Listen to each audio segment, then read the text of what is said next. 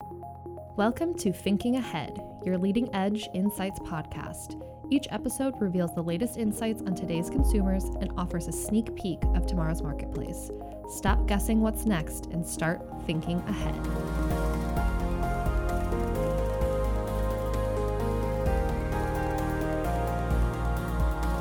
Hello, everyone, and welcome back to another episode of Thinking Ahead, a GFK Insights podcast. This is Hannah Leiter, your host. For today's episode, we are bringing back a past guest. He has a passion for building brands along with a deep understanding of the intricacies of effective communications, especially when it comes to advertising. In fact, in our last episode together, we discussed the changes and challenges within advertising. And today we're going to go a little deeper into that and look at specifically one of the most important screens for advertising today your mobile screen. Everyone, please give a silent welcome through your headphones to John Brand, SVP of GFK's Marketing Effectiveness and leader in the Ad Fit Optimizer tool. Welcome, John. Hi, Hannah. It's great to be here again. So let's get right into it. We already had an episode about the changes and challenges within advertising, which of course it's always changing. There's always new things coming up. But why is it important that we pay attention specifically to mobile ads? Mobile advertising is a really interesting dynamic. It's the fastest growing area in the advertising world. Uh, you know, TV is remaining relatively constant. Other digital advertising is declining as mobile is picking up and growing fairly rapidly. Um, at the same time, very we find very few clients are actually testing specifically in mobile environments, and we find that the way people interact with ads in the mobile environment is different than everywhere else. And if your advertising in mobile environment is going to be successful, it's really important that you um, understand how the ads will work there. So, what are the top things you need to think about when you're optimizing for that smaller screen? Well, I mean, the first there's two key things. One, over time, people have you have developed uh, unique ways in which they interact with content on mobile devices. It's different from everywhere else. They're they're pickier about what they're going to look at. Um, they're they're quicker to disengage and go somewhere else. Uh, so it's even more important to engage them. Uh, and, and that becomes a really critical thing to keep in mind. The other, as you said, is very simply the size of the screen. That has a huge influence in terms of what people are looking at, how they see it, what the size of it is. Can they read a font? So, an ad that was created to be on a larger screen may be difficult to see on a smaller screen. Um, you know, video scenes that are, look great on a larger screen may look distant, far off, and be less engaging on a smaller screen. So, very simply put, the size of the screen has a huge impact um, uh, on how well ads will work in the environment two very popular types of ads that people are using specifically on mobile screens is video ads and display ads. Can you explain the difference between the two in terms of effectiveness? Well, they both can be very effective. I mean, I think that's the key lesson that we have across all advertising that we test. And I'm a firm believer that there's no such thing as saying ads don't work here, ads don't work there, this style of ad doesn't work, that style of ad does work because well executed ads in any form, in any environment, can be very effective. Um, there are things that make some better than others. And in a mobile environment, you know, the cues with video is a little bit shorter is better. Um, getting to engage consumers right away is critically important because they tend to disengage more quickly with video ads on mobile devices than anywhere else. And it's also important to do things early on to engage them, to give them an idea of where the ad is going. With display ads, it's all about size and, and the degree to which things pop out and the way that you end up um, being able to see it on the screen. A lot of display ads still have really small font or too much copy, and when consumers see things like that, they just don't look at it. We were testing some display ads just the other day that on one side of the ad had a larger headline, on the other side had smaller type for detail, and we found that consumers never looked at the detail because you know uh, they just uh, weren't going to deal with that on the smaller devices. Yeah, you definitely have to give your appreciation to a good advertiser because it is interesting how you talk about that you have to give the consumer everything about what the ad is going to be in the first, you know, three or four seconds before they decide to move on. But at the same time, it needs to be super simple. I mean, that is, that can be an art to figure out. Yeah, Hannah, you know, it's, it's interesting because, um, you know, one of the things I've seen over my career is that there's a fundamental difference between, for example, ads in Europe and ads in the United States. Europeans, when they look at ads, they like to be taken on a journey and they like to see how things are going to develop over time of the ad and where it ends up. And they like to be surprised and, and, and like to find that aha moment late in the ad. In North America, people aren't patient like that. They want to know right away what an ad is about. And if they don't at least have an idea, they tend to disengage. We've tested some absolutely magnificent creative that's beautiful, and you watch it and you say, wow, this is really cool. But we found that if consumers had no idea with those ads what they were about early on, they just stopped watching, even though it might have been a really beautiful ad. So, that notion in North America of engaging people early on is really critical. Yeah, that's the very uh, a, that's a very New York attitude. I feel. But you're right. Uh, cultural differences is definitely something else to consider if you want it to be as effective as possible. Now, can you explain? This is coming from an article that you recently wrote um, in Quirks, and to anyone listening, I will link it for you below if you would like to read that. Uh, but you explain the concept of hook and hold. So, how are they different when working with a mobile screen? Yeah, so, um, you know, hook and hold is the ability of an ad to draw you in right away, and hold is the ability to keep your attention. Uh, when you're looking with a mobile screen, we find that with video ads, consumers disengage much more quickly. Uh, and and so it's really important, as I was just saying, to get them engaged at the very beginning, to get them hooked to want to keep watching the ad. Um, it's interesting with display ads um, that we actually see that on mobile devices, sometimes consumers spend a little more time with display ads than they do on larger devices. Um, and, and part of that is because when you see a display ad on a large screen, it's typically embedded in lots of other content. But because on a mobile device you're scrolling through content rather than looking at a large page at once, that display ad shows up not quite by itself, but in a much more selective environment, and it's more likely they're going to look at it and spend just a little bit more time with it. Um, so that doesn't mean you have carte blanche to go and um, have a lot more content or make it more difficult to read, but it does mean that you have a little bit more time on a mobile device um, to engage consumers uh, with display ads.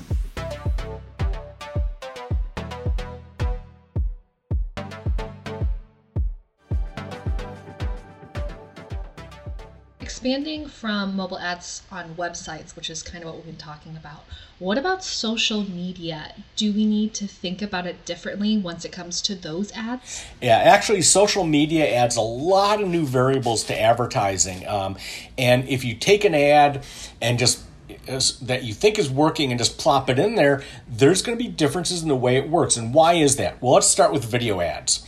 Uh, in social media, in almost all environments, social ads start out as being muted. And you only, the, the viewer will only hear the sound if they actually go and turn it on. That's a really high level of engagement. So ads in social media have to work visually without the sound.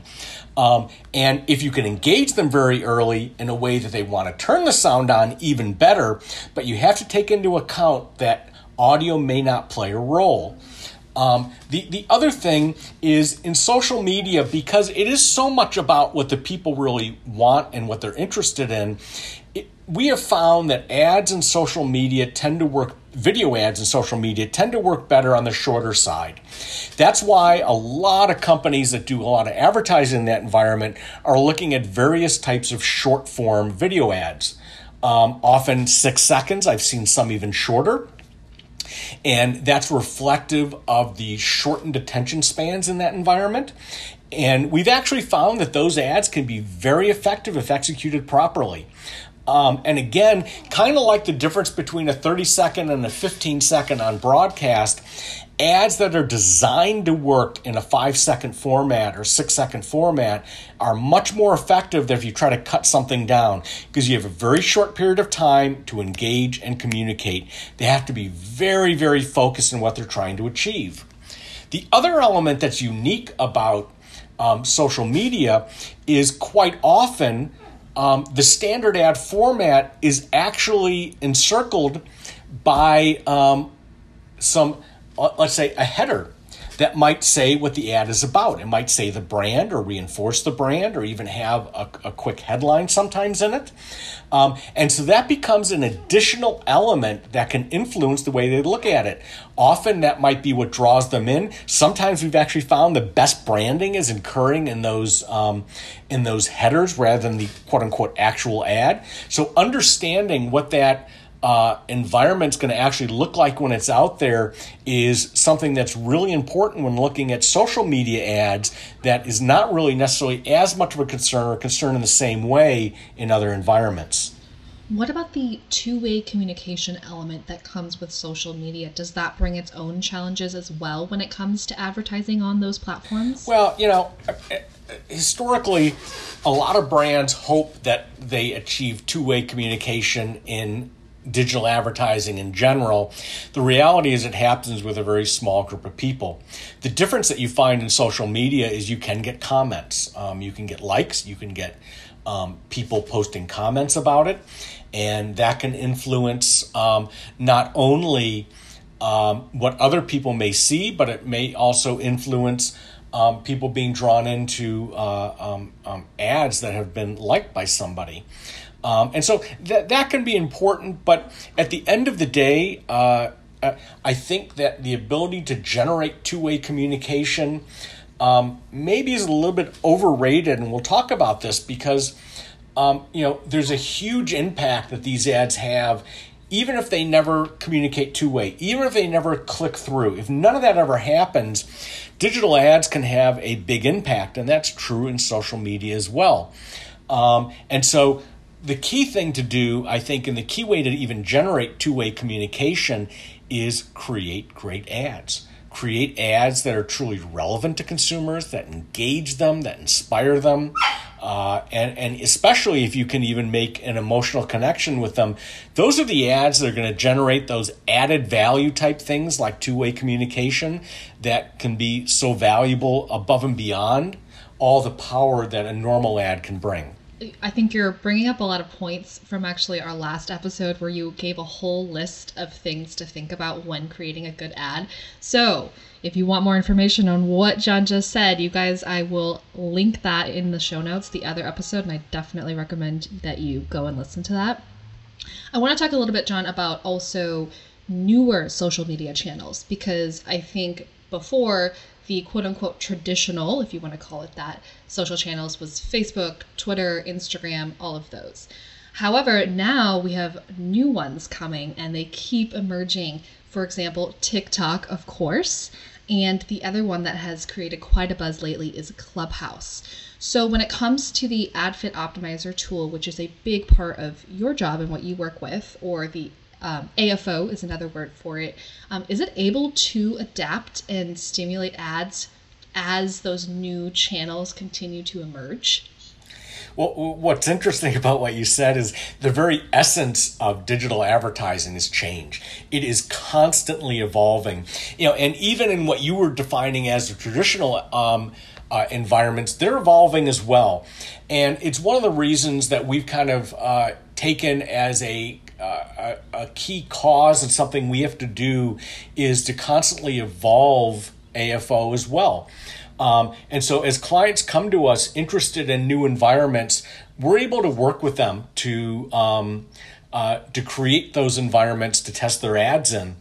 Uh, and you know, I think the other thing that goes around that it's it's not even just things like TikTok and Clubhouse. Um, it's it's it's things like um, you know, you look at more highly targeted ads and the ability to buy media against highly targeted ads in all these environments. And how does that influence and how does that affect creative and highly targeted creative? Those are all hot issues as well that we keep coming up against. Not to mention the other things because people are always trying to understand different elements of that world, whether it's you know, uh, they've always been somewhat fixated on the notion of of, of click throughs, but what about landing pages if you click through? And we've worked with a number of clients to understand what the landing page works and what works and what doesn't work there. We've even worked with clients in looking at ads on their own environments. So on their own websites, what happens when you put an ad there?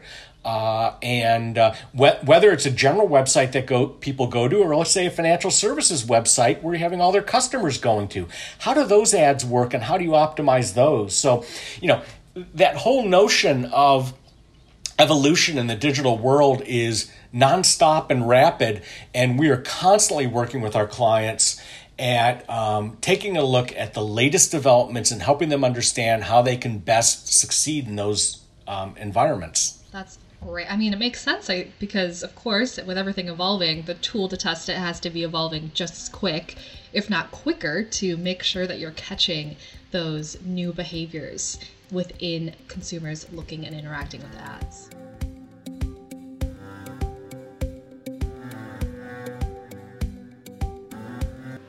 Another thing that comes up so often with digital advertising is this idea of immediate measurements. Of course, you can see those comments or likes, and people take that as positive feedback. Uh, however, many people just go straight to these results without actually testing ads before. Why is this a risky plan? Well, I think one of the riskiest parts about it is what always amazes me as I talk to companies across the country is how many companies are relying on test and replace approaches to digital advertising exclusively. Um, and even as ad budgets in the digital world have increased, a lot of companies are still doing that. They are putting ads out there because they're inexpensive to create and they're seeing what kind of click through rates they get. And based on that, they decide do we keep this or replace it with something? And, and that's the extent of the testing they're doing. And it really kind of calls back to the historical um, direct response advertising, the way that was always treated in the marketing world. But digital ads are, are, a lot more than that, and the degree to which people click through is a very small portion of the people who are exposed to it and the impact that ads can have there. And when you only rely on click through rates, you're really minimizing the way you think about what the impact of your ads are going to be. Um, and beyond that, the other thing you don't get when you just look at things like click through rates or comments are diagnostics. How do you improve what we're doing with ads? Why is this one working? Why isn't this one? How do we get smarter at creating ads, which will make them not only more effective, but also make our ad creation process more efficient? And that's what the importance is of doing a little bit more detailed um, um, testing of all forms of digital ads. And what we think the potential problem is when you don't, is you really never imp- know how to improve what you're doing that effectively. And there's been a lot of research historically that's shown that you know when you test ads that the efficiencies it creates in terms of not having wasted media in terms of creative development team or even production time um, really pays off um, in, in testing creative. But, you know, one of the things that we knew when we created our system is that a lot of companies are reluctant to spend the money to test digital ads. It's a timing thing often as well.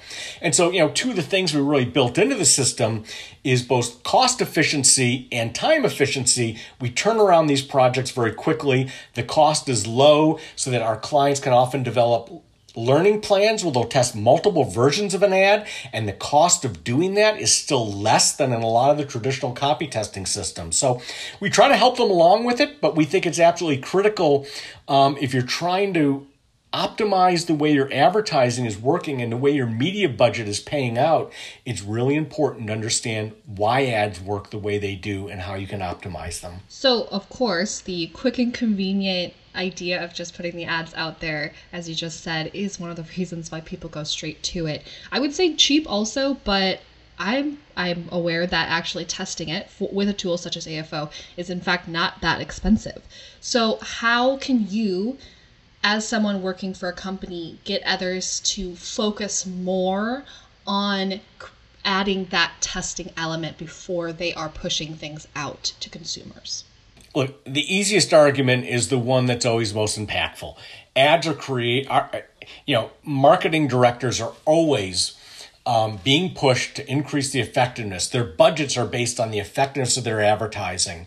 And the promise of increasing effectiveness, increasing efficiencies, so that you can actually speed up the process of what you're doing because you're learning more about what works and what doesn't, um, is ultimately the big payoff that I think needs to be communicated internally um, to organizations and why they should be doing it. Uh, the other thing that I would say is it's also about being really smart. Um, you know, another thing that happens in the digital world is quite often lots and lots of digital ads are creative created and we don't think you need to necessarily test them all but let's be smart about when you test them when you come up with a new creative approach for digital ads that's when you test. When you're doing iterations of that, if you understand the way those ads work, you don't need to really test those as much. So it's about being really smart about what you do and getting insights when you really need them and when they can have the most impact across your marketing budget. You know, I mentioned very recently that in the past episode you gave a good list of ways to make a good ad and that everyone listening should go listen to that. However, uh, I think I'm going to go back on that, and I think we need to create a little checklist in this episode as well. So, can you give us just a really quick what are the biggest ways that you can make that ad as creative as possible or as effective as possible before you go into that testing? What you, what should you be looking at to make sure that you already have a product or an ad that's ready for that testing phase before we push it out? I, you know, I think there's a great simple test that people can do um, with a video ad. Look at the first five seconds of the ad and ask yourself, do I want to see more? Do I know what this is about? Has this really engaged me? With a banner ad, look at it for two seconds and see what is it you take away. You know, you could flash it on your screen for two seconds. What are you taking away? Is it grabbing your attention? that is a really good starting point to understand how an ad might work and can be done just simply in the process of evaluating ads. And we think that can be really helpful. You know, obviously, beyond that, when you're thinking about mobile ads, you know, really focus on the length, the clarity, the simplicity, the ability to engage early on. Um, you know, the size of the font. Those are all things that are really critical and um, and and uh, again, as that quick test, if you have something that you can look at in that way, um, try to look at it on a, on a um, mobile device because looking at it on a, uh, a, storyboard that's been created by your creative team isn't going to reflect what it's going to look like on the device eventually. Take a picture of it and look at it on your phone and see what that looks like. Those are some nice internal things that you can do to see how an ad might work on a mobile device.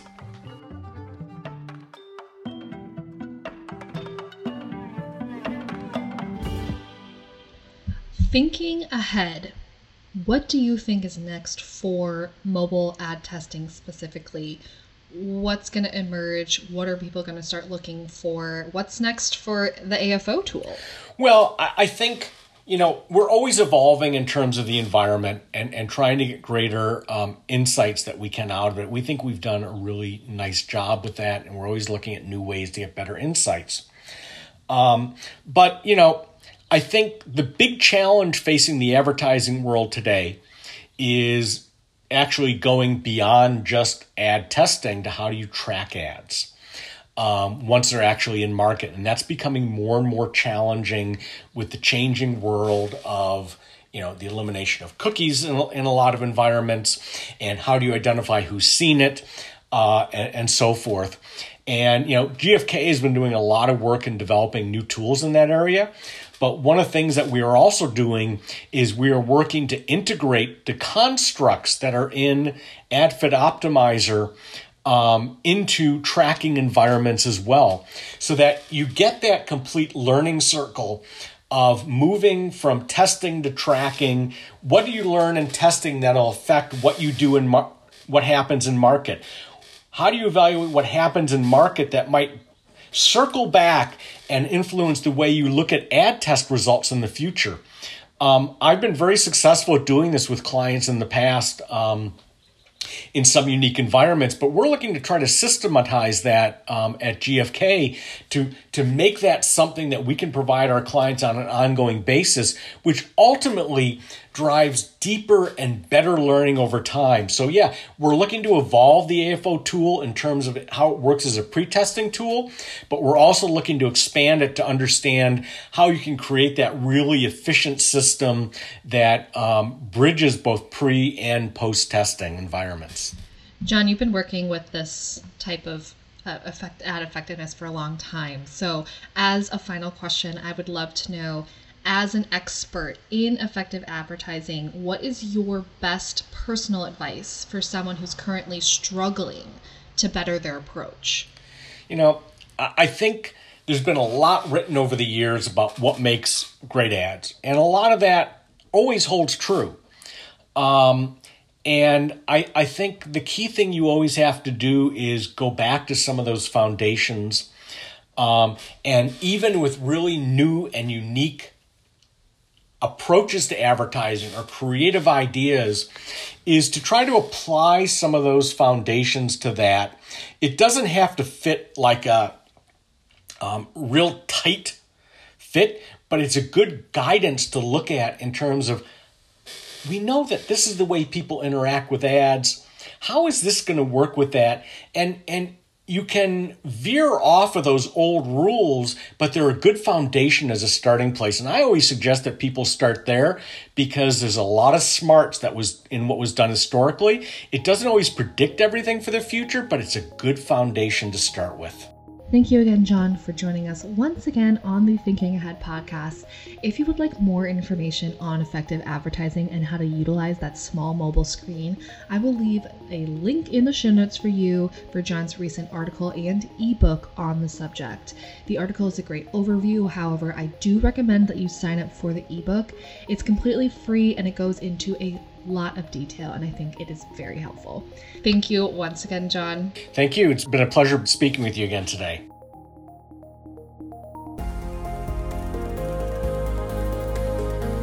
Thank you for listening to this week's episode of Thinking Ahead. For more information on today's topic, you can click the link in the description. And please make sure to leave us a rating and review. Let us know what you like about the show. And of course, if you haven't done so already, hit that subscribe button to keep up to date on the latest insights. We'll see you next time so you can keep thinking ahead.